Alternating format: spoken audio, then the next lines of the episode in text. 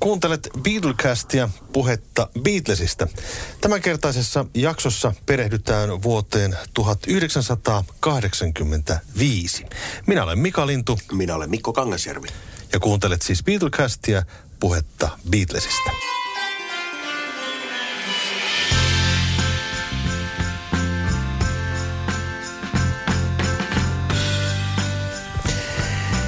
Vuosi 1985 on sen verran tapahtumaköyhä, että me vähän mietittiin, että pitäisikö pistää joitakin vuosia vähän niin kuin nippuun, mutta julkaisujen osalta tämä on vähän tämmöinen heikko vuosi. No, siis se on todella heikko, koska se ei ensimmäistäkään albumin julkaisua niin kuin keneltäkään soolojäseneltä eikä, eikä tota, myöskään Beatles Beatles-tuotteita ei, ei tullut. Siis paitsi jotain sinkkuja, näitä 20-vuotissinkku-julkaisuita tuli, mutta... Joo, kyllä vaan mitään Tot... erityistä.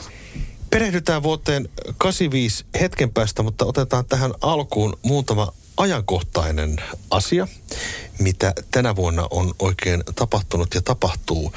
Nimittäin alkuvuonna May Pangista kertova dokumenttielokuva The Lost Weekend Love Story on saanut New Yorkissa.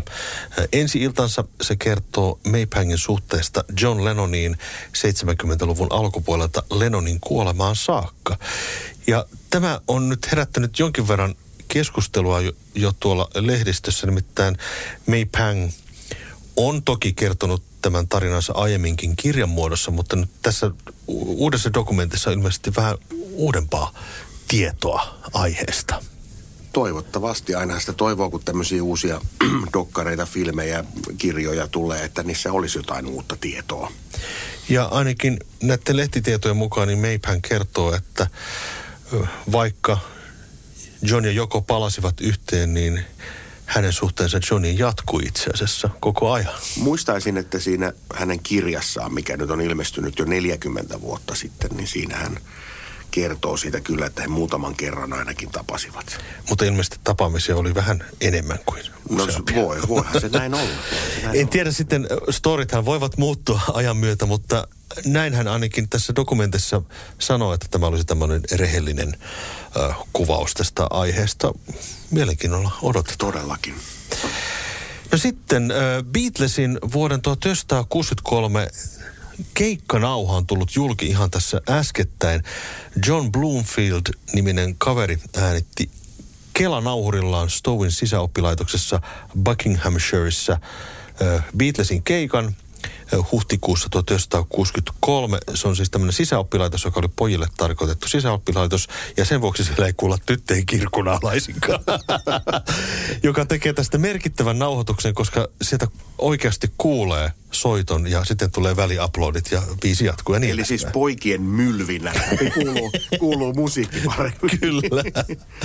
Ja tämä on myöskin sikäli poikkeuksellinen, että tämä on siis tunnin keikka. Että yleensä Beatlesin keikat sitten mitä on taltioitu, ne on semmoisia puolen tunnin pläjäyksiä. Ja tätä nyt ainakin tuolta BBCstä löytyy semmoisia semmoinen haastattelu, jossa toimittaja on siellä sisäoppilaitoksessa ja juttelee aikalaisten kanssa ja sieltä no, soitetaan muutamia pätkiä myöskin tässä konsertista ja nehän kuulostaa oikein hyvältäkin itse asiassa. Toki aika on syönyt tätä nauhaa, että tähän vaatisi sitten semmoista niin kuin korjailua ja fiksailua, jos tämä esimerkiksi joskus julkaistaisiin. Mutta mielenkiintoinen löytö. Onneksi nykyään on aika paljon sellaista tekniikkaa, että, että tota, se on ainakin joltain osin mahdollista mm. korjailla.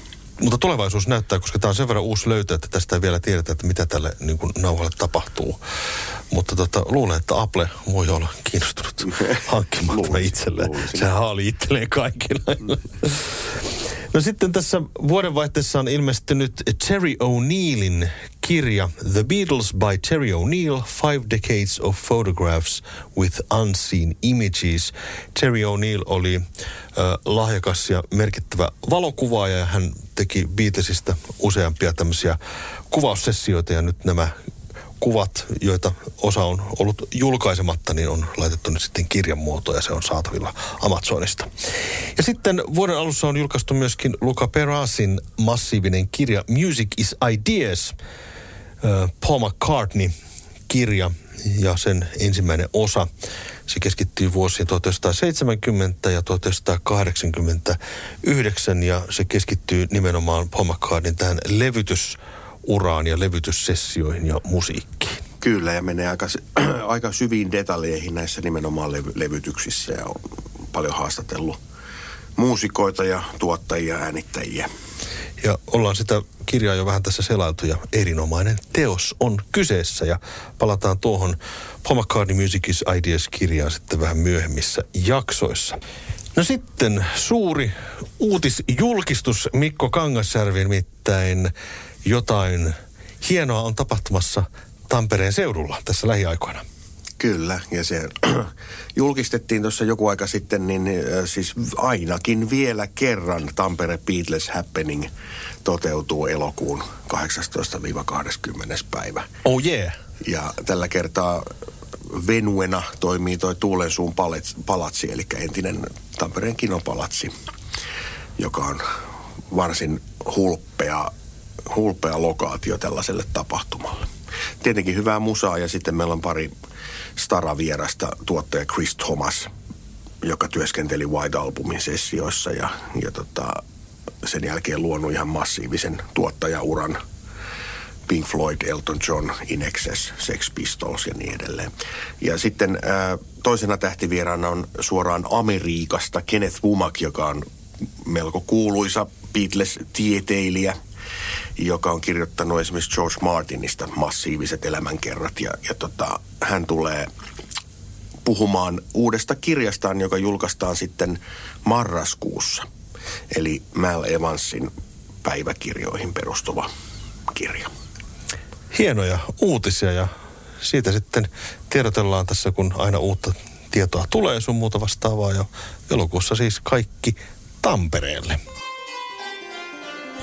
Hyppäämme siis vuoteen 1985, joka kuten sanottua niin oli hieman semmoinen köyhä Beatles-vuosi, mutta 85 oli sikäli käänteen tekevä vuosi, että kaksi hyvin merkittävää musiikkiteollisuuden tapahtumaa oli silloin ja se oli se, että CD-levy teki tulonsa rytinällä. Dire Straitsin Brothersin Arms julkaistiin tuona vuonna ja se oli ensimmäinen tämmöinen levy, joka rupesi myymään niin kuin todella mittavia määriä. Myöskin sitten muistaakseni, oliko se nyt sitten Sony sitten sponsoroi tätä Dire Straitsin kiertuetta. Ja CD-levy tämmöisenä formaattina sai tosi paljon näkyvyyttä myöskin maailmalla sitä myöten. Kyllä, Dire Straits oli niinku uran uurtaja tällaisissa niinku innovaatioissa tai niissä mukana olossa. Nimittäin silloin viisi vuotta aikaisemmin, kun heiltä ilmestyi Making Movies-albumi, niin silloinhan Sony Walkmanit oli kova juttu. Ja, ja se oli sellainen levy, mitä äänitettiin paljon kaseteille ja ihmiset kuuntelivat sitä Walkmaneista. Ja nyt sitten viisi vuotta myöhemmin CD, CD oli niin kuin saanut jalansijansa ensimmäistä kertaa niin kuin myös kuluttajien keskuudessa. Ja sitten toinen iso merkittävä maailmanlaajuinen globaali tapahtuma oli Live Aid, joka on sitten tänä vuonna, mutta palataan tähän Live Aidiin ja Paul McCartneyin sitten ö, kohta. Mutta vuosi alkaa sillä tavalla, että Give My Regards to Broad Street, ö, tämä leffa, saa sitten laajemman levikin ja tämähän sai aika huonot arviot, kuten aikaisemmassa vuosijaksossa kerrottiinkin. Ja tämä tuotti valtavan tappion myöskin Paul McCartneyn kukkaroon. Nimittäin tämähän maksoi sellaiset 6 miljoonaa puntaa, joka oli aika iso, iso summa pienelle elokuvalle. Ja takaisin tuli leffa jakelusta ehkä sellaiset miljoona puntaa. Eli se tappio oli aika iso. Mutta siitä huolimatta sitä julkaistiin tietokonepeli. Sekin oli muotia siihen aikaan. Oli, oli. On varmaan edelleen, mutta... Nykyään sitä taitaa olla päinvastoin. Nykyään tehdään niinku leffoja enemmän niin, peleistä. Totta, mutta siis tämmöinen ihme, kun tietokonepeli nimeltään Give My Regards to Broad Street julkaistiin, ei varmaan myynyt kovin montaa kappaletta, mutta netin syövereistä löytyy tämä peli ja sitä on mahdollista päästä pelaamaan. Millä alustalla se sitten silloin toimi? Muistatko se sellainen? Se oli Spectrumilla ja 64 ainakin. Okei. Okay. Mutta tota, näitä vanhoja pelejä pääsee tuolta arkistoista sitten kaivelemaan. Eli kannattaa tutustua. Sieltä löytyy No More Lonely Lights semmoisena kuusbittisenä versio. hieno, hieno kuulonen juttu.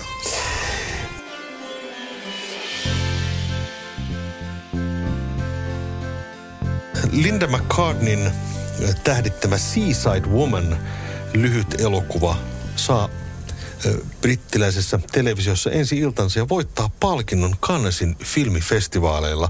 Eli tämä oli siis toisin sanoen musiikkivideo tähän Seaside Woman kappaleeseen. Joo, nämä on jänniä juttuja, nämä tämmöiset palkinnot, että, että tässä kohtaa oli jo 12 vuotta vanha biisi. Äänitys oli siis vuodelta 73 ja sitten se julkaistiin singlenä vuonna 77 vai 8. Mm. Se, se taisi olla 77. Ja sitten nyt tässä 85 sitten vi- musiikkivideo voittaa Kannesissa palkinnon. Tämä on jotenkin ihan absurdi. On. Samahan on myöskin näissä Paul McCartney näissä animaatio seikkailuissa, että nekin kestää niin vuosikymmeniä sitten, niin saattaa kestää joku juttu ja sitten se saattaa voittaa palkinnon. Kyllä. Ja siis äh, tämä videohan julkaistiin myös tämmöisellä VHS-videolla tuossa näihin aikoihin ilmestyi Rupert and the Frog Song video, missä oli We All Stand Together, niin siinä oli mukana sitten myös tämä Seaside Woman sekä Oriental Night Wish niminen kappale, Lindan biisi sekin. Handmade Filmsin tuottama elokuva Water saa ensi myöskin tässä alkuvuonna ja George Harrison on tuottanut tämän elokuvan ja mikä tästä tekee niin kuin merkityksen se elokuvan on se, että tota, George esiintyy tässä muusikko kaverittensa kanssa erässä kohtauksessa. Oletko muuten nähnyt tätä vuosi Minä olen nähnyt tämän sillä sivusilmällä joskus televisiosta sillä että se pyöri siinä. Ja sitten mä kiinnitin huomioon että mitä hittoa tuolla on George Harrison yhtäkkiä tuolla. Ja, ja sitten siellä oli myös Ringo ja Eric Clapton. Kyllä. Siinä on joku tämmöinen hyvän tekeväisyyskonsepti parodia ilmeisesti, jossa he esittävät kappaleen Freedom. Ja George Harrisonhan oli tuottamassa ja tekemässä tätä soundtrack-levyä. Kyllä. Mutta tätä levyähän ei ole julkaistu sitten digitaalimuodossa tämän jälkeen, että LPllä saattaa... Ei, nyt... eikä en mä ole ikinä nähnyt tätä LPtäkään. Okei, okay, että saattaa olla äärimmäisen harvinainen. Se, se saattaa olla äärimmäisen harvinainen julkaisu kyllä tähän, en, mä en tiedä kuinka paljon tästä, tästä kohtaa jo alkoi nämä niin kuin vähän talousvaikeudet, nimittäin tämä uh, Handmade Filmsin toinen pääpukari, eli Georgein liikekumppani Dennis O'Brien oli mukana, mukana tietenkin tässä tuotannossa. Ja sitten tämän Water-elokuvan rahoitusjärjestelyt jotenkin kämmähtivät siinä ihan melkein loppumetreillä, kun oli tarkoitus alkaa kuvaamaan. Ja sitten ne joutuivat jostain niin kuin keksimään sitä rahaa yhtäkkiä ihan hirvettävän määriä, niin mulla on jotenkin semmoinen kutina, että tämä saattoi olla jo semmoinen pieni siemen siihen, että George joutui myöhemmin taloudellisiin vaikeuksiin. Ö, olen ymmärtänyt, että Dennis oli semmoinen kaveri, joka halusi laajentaa tätä Handmade Filmsia maailmanlaajuiseksi. Ja hän hassas rahaa tavallaan sitten siinä niin kuin globaalille markkinoille isosti menemisessä, ja joka rupesi aiheuttamaan sitten niin kuin yskähtelyä jo tässä vaiheessa niin kuin Handmade Filmsin. Eli toisin hän perusti siis haarakonttorin, siis Jenkkilää. George olisi halunnut tehdä mukavia komedioita ja tämmöisiä pienimuotoisia elokuvaa kotimaassa, mutta Dennis jotenkin visioi tästä tämmöistä isoa globaalia firmaa ja Kyllä. se epäonnistui sitten totaalisesti. Sitten pari vuotta tämän jälkeen, mistä varmasti puhutaan myöhemmin, niin sitten hän tuotti Shanghai Surprise-elokuva, missä Madonnakin näytteli. Kyllä. Niin siihen se sitten tyssäs. tyssäs se homma. Kyllä vaan näin.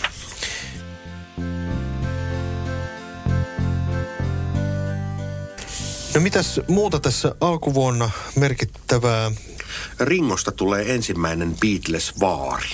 Niin.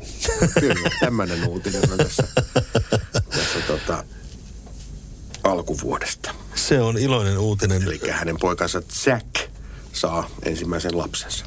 Musiikkiura on edelleen, edelleenkin Ringolla tässä vaiheessa telakalla ja ei oikein edes, en tiedä tekeekö hän edes elettäkään niin kuin musiikkiuransa suhteen, että mm, tämmöistä näyttelemishommaa, Tuomas Veturi ja kaikkea muuta tämmöistä kivaa on sitten kyllä tiedossa. Joo, Tuomas Veturihan julkaistaan tämmöisenä kasettiversiona tässä vuonna 1985 ja se on sitten myynnissä Englannissa.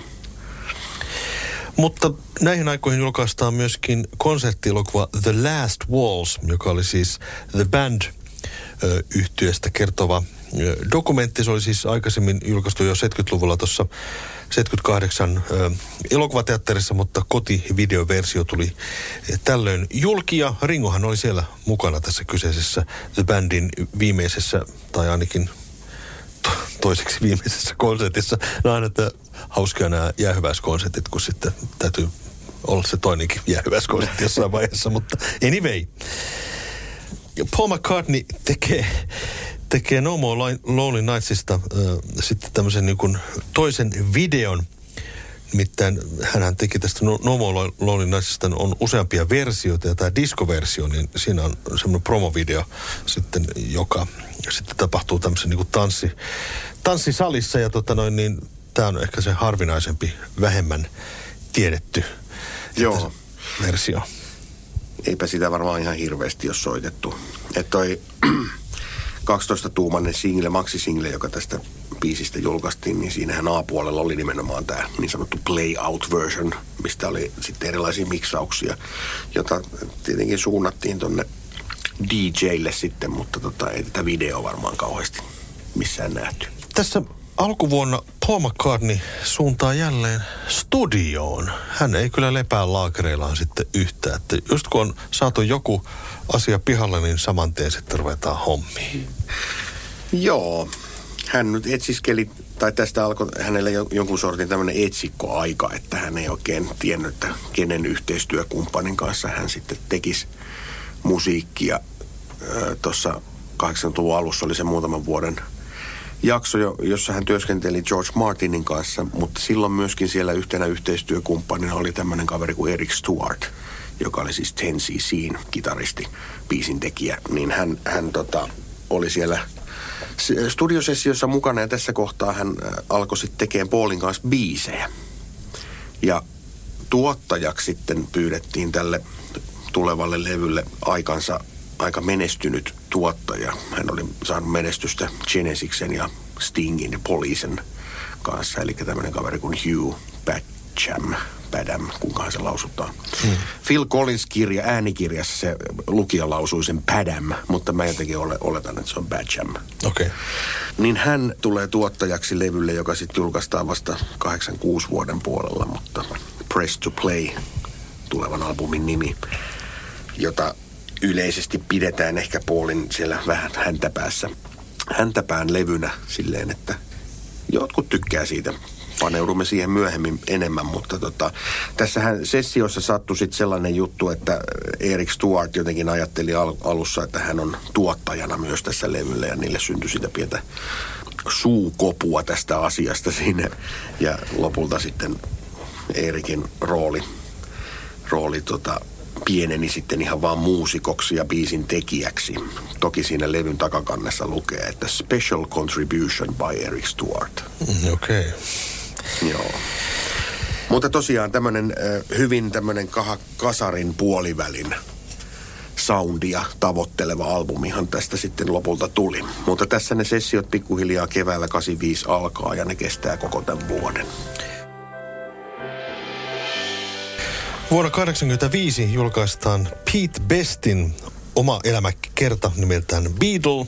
Sen on kirjoittanut Pete Best sekä Patrick Doncaster ja hän sitten jonkin verran promoaa tätä kyseistä kirjaansa tämän vuoden aikana ja ilmeisesti hänen kirjansa ei ainakaan Beatle-leirissä otettu vastaan suurella innostuksella. Ootko lukenut yhtään Pete Best-kirjaa? En. En minäkään. Ehkä se kertoo jotain. no joo. No sitten äh, tämmöinen William the Poor Boys äh, tota, kokoonpano tekee äh, tämmöisen videon. Se on siis Bill Wymanin superbändi tässä tehdään tämmöinen elokuva tähän liittyen ja Ringolla on siinä tämmöinen pieni rooli tässä kyseisessä elokuvassa. Oliko näin, että hän ei soittanut tällä levyllä, mutta tota, hän esiintyi sitten jotenkin tämmöisessä Hän oli siinä videossa mukana. videossa vaan Joo. mukana, että hän ei varsinaisesti soita täällä. Mutta vilahtelee siellä jossakin taustalla. We All Stand Together voittaa Ivor Novello-palkinnon parhaana ö, elokuvasävellyksenä, Niin, mikä on sekin mun mielestä ehkä hieman käsittämätöntä. on. Eli tosiaankin Best Film Theme of uh, 1984. Joo, ja äh, palkinto on satanut tälle animaatio-osastolle nyt sitten aika, aika paljon tässä niin kuin vuosien mittaan. Vaikka sinänsä ne on ehkä, sanotaan, jääneet silleen tietyssä mielessä unholaan nämä kyseiset taideteokset. Amerikassa julkaistaan sitten maaliskuussa soundtrack-levy uh, Porky's Revenge, ja sillä on Georgein tekemä I Don't Want to Do It, joka on siis Dylan coveri. Ja se on varmaan yksi harvinaisimpia tällaisia Georgein tuotoksia, tai ehkä ei niin kauhean tunnettu, sanotaanko No näin. ei todellakaan, ja tämähän julkaistiin sitten kokoelmalevyllä, mikä tuli nyt 2009, koskahan se mahtoi ilmestyä. Joo, se viimeisin kokoelma. Viimeisin kyllä. George-kokoelma, niin siinä tämä on sitten mukana, mutta sitä ennen tämä itsekin olen aikanaan hankkinut eBaystä tilannut tämän Porky's Revenge-levyn sen takia, että mä saan tämän biisi. ja sitten sit erikseen piti hankkia vielä se single tästä, koska siinä on eri miksaus. Aa. Joo, tästä on kaksi eri miksausta. Toinen on siis soundtrackilla, tai siis LPllä ja toinen single. No niinpä tietenkin, Totta näinhän se on. Sitten äh, maaliskuun 30. päivä on tämmöinen uutinen, että Michael Jackson vierailee Paulin ja Lindan Sussexin Epäilyttävää. Mitähän siellä on oikein vakoillut? Mm. Hmm. Ehkä selviää myöhemmin. No Julian Lennonhan on aloitellut musiikkiuransa tässä, tässä vaiheessa ja esiintyy livenä. Ja, ja tota noin, niin Julian Lennonin tämä musiikkiura näyttää siltä, että se ottaa hyvinkin tulta alle. Se lähti tosi hienosti. Niin sehän ihan täällä Suomessakin oli pyöri hittimittarissa se Too Late for Goodbyes biisi. Kyllä. Mutta se ura sitten hiipu suhteellisen nopeasti Joo. sitten 90-luvun taitteessa. Jotenkin se kolme levyä, kun hän siinä julkaisi siinä niin kuin 80-luvun puolella, sitten se alkoi pikkuhiljaa jo vähän niin kuin hiipua. Et silloin tällöin sieltä on jotain biisejä noussut ja levyjä hän on tehnyt suht säännöllisesti ja viime vuonna julkaistiin tämä Jude-levy, mistä aiemminkin taisi olla jossain jaksossa jo puhetta, niin se on varsin loistavaa popmusiikkia. Mm. Beatlesin kappale We Can Work It Out esiintyy uh, Hewlett et Packardin mainoksessa.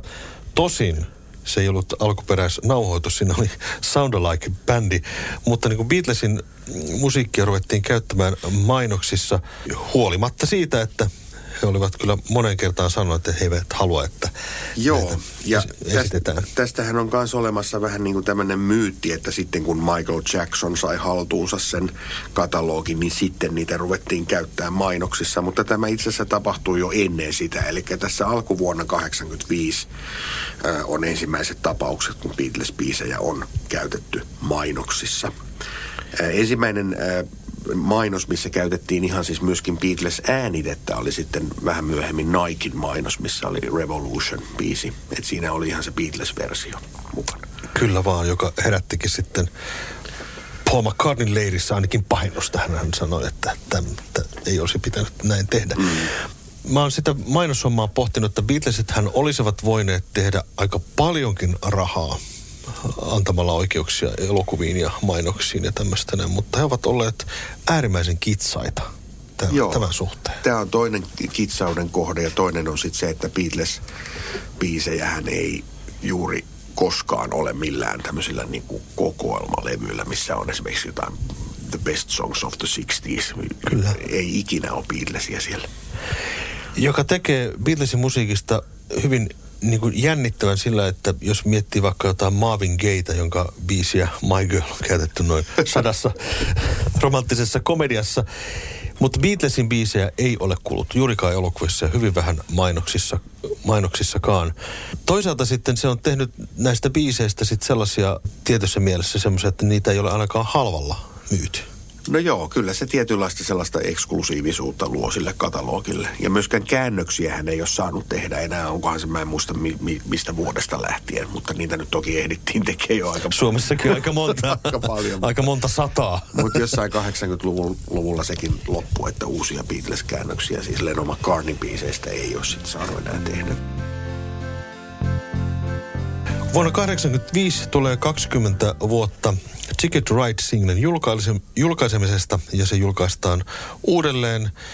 Taitaa tulla CD-single oliko kuvalevykin ja, ja tuota, se päätyi jopa ihan top 100 listalle. Ei ole CD-sinkkuja vielä tässä Ei, eikö ole vielä? Okei, okay, ne tulee myöhemmin. Ne tulee sitten vasta 80-luvun lopulla. Tässä kohtaa ne oli niin kuin, äh, tasaisessa tahdissa siis, eli aina 20 vuotta julkaisusta, niin tuli siis normi, sinkku ja sitten se kuvasingle. Okei, okay, se on, näin, näinpä se menee sitten. You Never Walk Alone niminen hyvän tekeväisyys single saa päivänvalonsa. Oliko se nyt, mihinkäs tapahtumaan tämä olikaan? Se oli joku tulipalo jossakin. Joo, Bradford City Joo. Football Stadium Fire Aivan. oli tämmöinen, se tapahtui toukokuun 11. päivä vuonna 85. Ja tota, Jerry Marsden teki uuden version biisistä You'll Never Walk Alone. Ja sitten tehtiin tämmöinen hyvän tekeväisyys single sitten tätä auttaakseen sitten näitä uhreja ja heidän perheitään. Mutta Paul McCartney esiintyy vain B-puolella, hänellä on tämmöinen joku viesti siinä. Joo, hän ei hänellä hän kävi näin usein esimerkiksi tässä Live Aid, tai siis tuossa mikä Band Aid-levyllä oli vähän sama juttu, että hän ei ehtinyt siihen biisin levytykseen, mutta sitten B-puolella löytyy viesti, missä Paulikin on mukana. Georgeilta tulee jälleen julkaisu, tämmöinen, voisiko sanoa jopa vieläkin harvinaisempi julkaisu kuin tuo Porky's Revenge. Nimittäin hän tekee uudelleen kappaleensa Save the World ja antaa sen julkaista Greenpeace hyvän tekeväisyyslevyllä. Hän on vähän muuttanut sanoja ja se on siis ihan uusi äänitys. No se ei ole kokonaan uusi äänitys. Se okay. on, tota, se on niinku osittain vaan miksattu uudelleen siitä uh, Somewhere in England – levyn biisistä, mutta tota, hän on laulanut sen uudelleen, koska siinä on vähän erilaisia sanoja. Joo.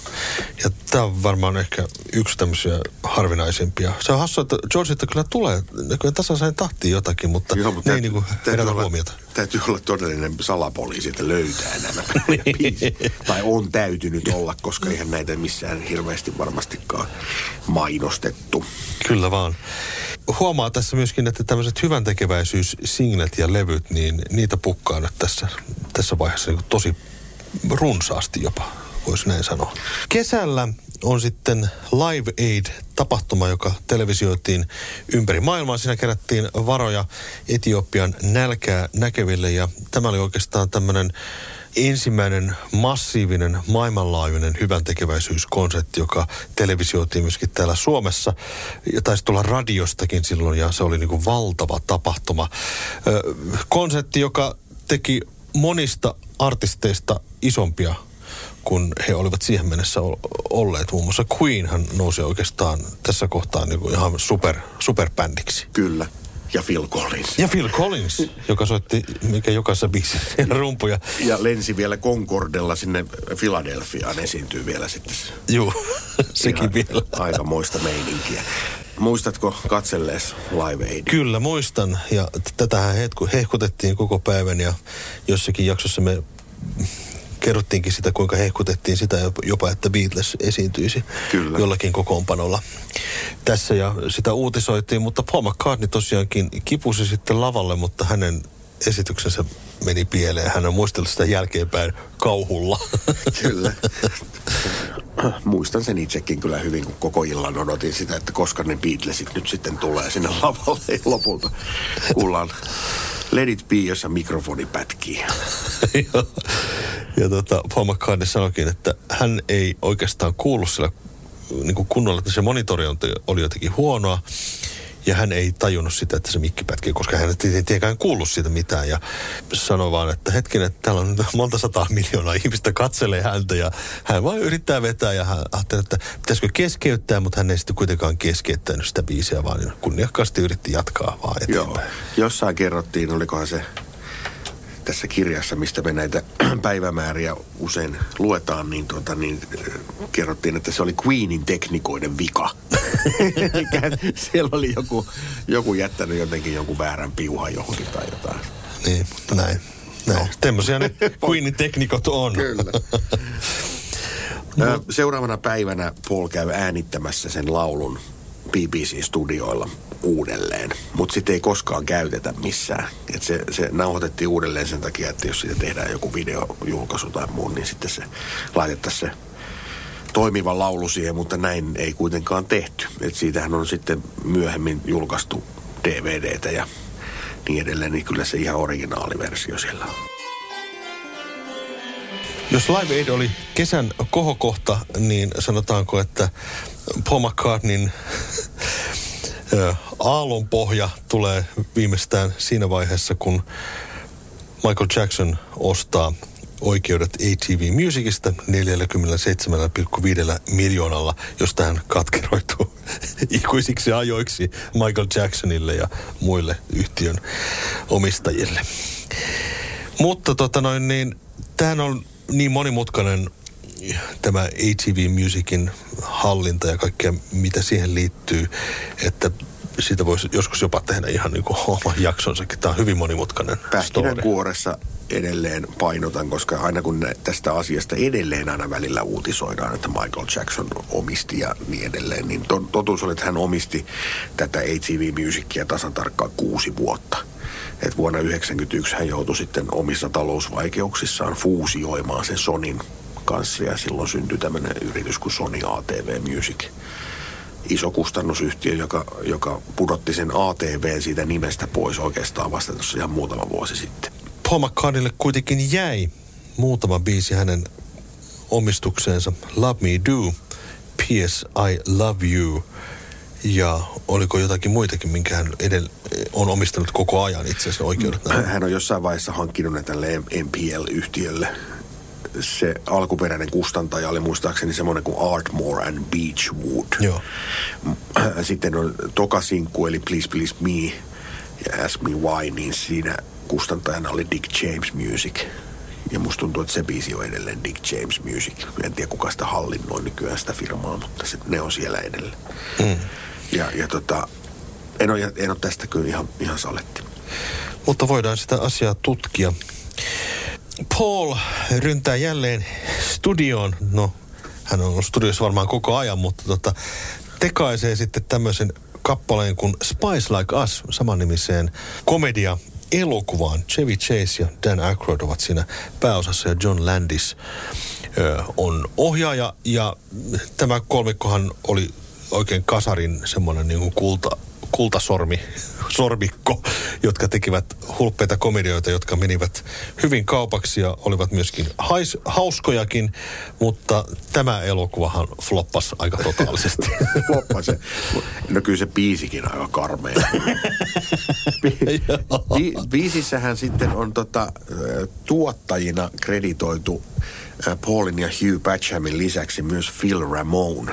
Eli tässä kohtaa ilmeisesti sitten tota, oli jo selkeää, että se Paulin ja Hugh Patchamin yhteistyö ei ihan vörkkinyt silloin keväällä, niin hän alkoi etsiä jo sitten vähän niin kuin uutta tuottajaa tässä vaiheessa. Ja Phil Ramonehan on tullut tunnetuksi aikanaan siis Billy Joelin menestyslevyjen tuottajana. Spice Like Us biisi kuitenkin myy ihan mukavasti. Joo, oliko se lista kasi vai mikä se? Taisi olla, joo. joo. Ja se myy ihan mukavasti, mutta sanotaan, että tämmöisenä Beatles-fanina ja Paul McCartney-fanina, niin täytyy sanoa, että se oli ehkä kyllä McCartney huonoin single kautta aikojen. No on se varmaan, eikä sitä nyt pahemmin missään kokoelman levyllä on näkynyt. No ei, ei ole näkynyt. Jos haluatte kuunnella sen, niin kyllähän se tuolta löytyy. Löytyy mutta se a- aikamoinen biisi huomaa, että pikkasen kiireessä tehty kappale, sanotaanko näin. Otetaan tällainen pieni knoppiuutinen tähän. Nimittäin pysäköinnin valvoja nimeltään Mita Davis jää eläkkeelle. Hän oli nimittäin inspiraationa Lovely Rita-kappaleelle, joka ilmestyi Sgt. Pepper-levyllä vuonna 1967. Hän jää siis eläkkeelle ja hän muisteli tässä haastattelussa, että hän kuulemma antoi sakot Paul McCartney vuonna 1966, joka inspiroi sitten tähän biisiin. Mahtavaa. Että hänen nimensä oli oikeasti Mita Davis. Mita. Ja hän, siinähän lauletaan, että Mita Lovely Rita Mita Made. Toi on kiva tarina. Kyllä. Blue Suede Shoes. Blue Suede Shoes on dokkari, joka kuvataan näihin aikoihin. Ja se on siis tota Carl Perkinsin ympärille rakennettu konsertti, jossa on sitten tämmöinen mahtava kokoonpano. Eric Clapton, Roseanne Cash, Dave Edmunds ja Stray Catsin jäseniä. Ja sitten Eric Claptonin hyvä ystävä George Harrison on mukana Kyllä. tässä konserttikokonaisuudessa. Eikö se Ringokin? Kyllä, se Ringokin siellä Kyllä, rummuttelee. Niin. Kyllä, ja tämähän on siis nimenomaan televisioitu konsertti, tämä ei ole mikään live-konsertti. Kyllä. Ja tämä oli semmoinen, mm, jotenkin näin jälkeenpäin, kun on katsonut George Harrisonin uraa, niin tota, George Harrison jotenkin inspiroitu tästä kyseisestä TV-spesiaalista tosi paljon ja hän rupesi sitten jo musaakin jo miettimään ja, ja jopa keikkailukin kävi mielessä. Että se jotenkin oli semmoinen hetki, että hei, että mä onkin muusikko ja kitaristi. Kyllä, että hänelle on käynyt aikaisemminkin tämä, että kun hän esittää niin kuin, ö, omia suosikkikappaleita ja niin kuin muiden tekemiä biisejä, niin hän jotenkin innostuu. Hän, hänestä näkee sen, niin kun katsoo niitä ö, kuvatallenteita, niin näkee sen, että hän on ihan oikeasti innoissaan, mikä siis Georgeista verrattain harvoin näkyi. Kyllä. Mutta tota, ähm, kannattaa, jos tämän saa käsinsä, nimittäin tähän on tosi niin kuin kiva, kiva tota, tallenne ja George Harrison hymyilee siellä koko ajan. Hän on niin kuin aivan innoissaan. Joo. No sitten loppuvuonna oikeustaisteluthan eivät ole vielä aivan ohi. Tätä, Ovatko ne koskaan? Ovatko ne koska?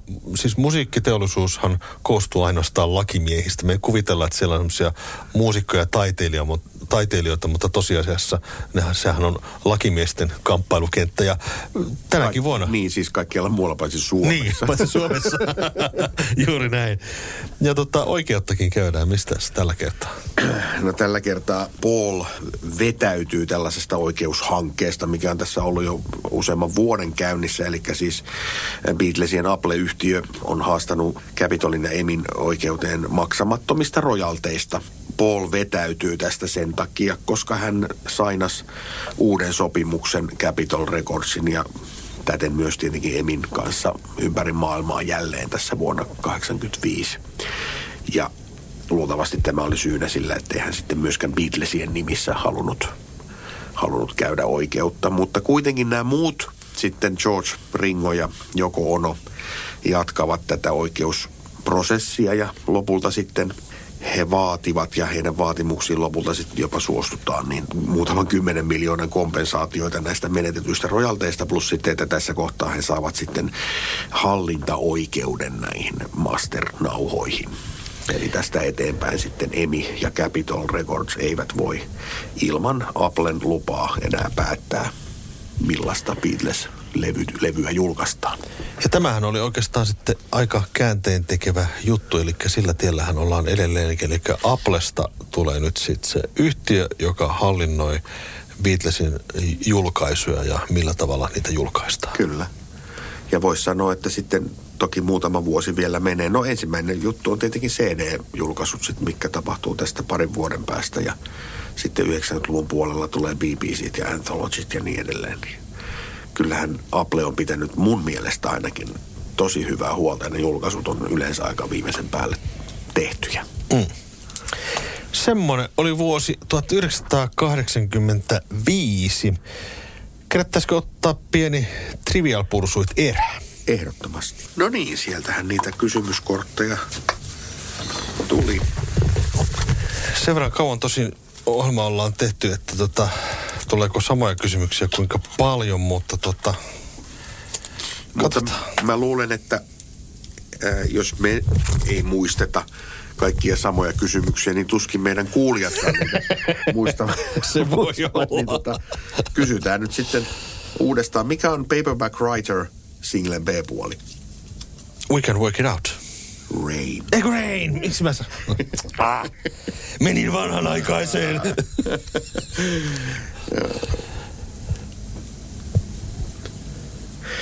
Tämä on kysytty ennenkin, mutta tämä on niin jotenkin hauska kysymys, niin kysyn sen nyt uudelleen. Mi- missä neljässä kappaleessa ää, on sana girl niin kuin biisin nimessä?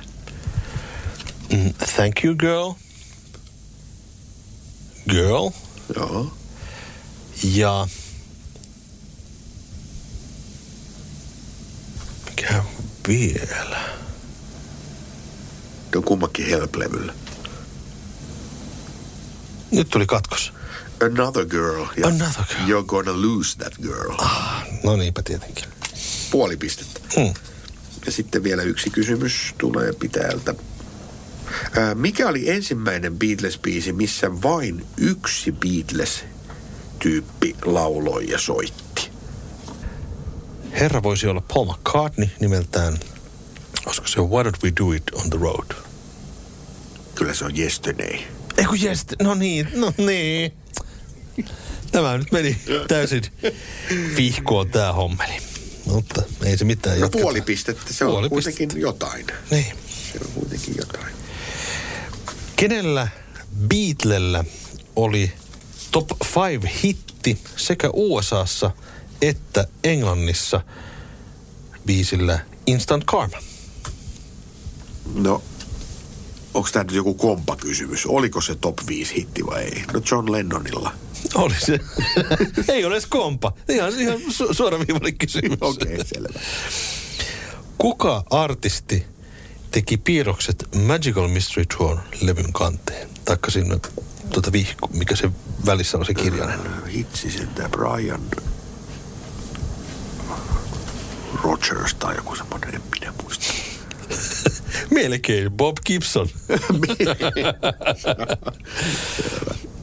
Minkä merkkinen omena on Applen logossa? Granny Smith. Kyllä, se oli tässä.